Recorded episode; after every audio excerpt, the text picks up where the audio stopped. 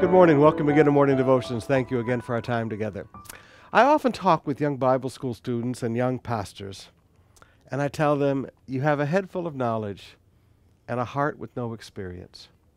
And they look at me and go, Well, all I need is, is what I know. No, it doesn't work like that. When it comes to ministry, ministry does not flow from head knowledge, ministry flows from experiential knowledge.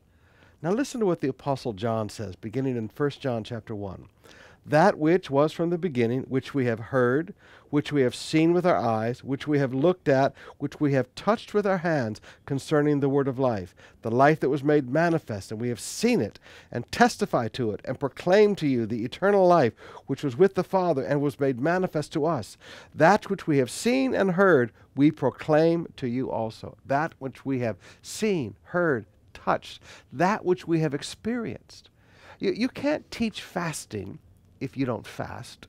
You can't teach healing if you've never been healed. You, you can't teach prayer if you're not a person who prays. You, you can't teach moving in the Holy Spirit if you're not a person who loves the moving and has experienced the moving of the Holy Spirit.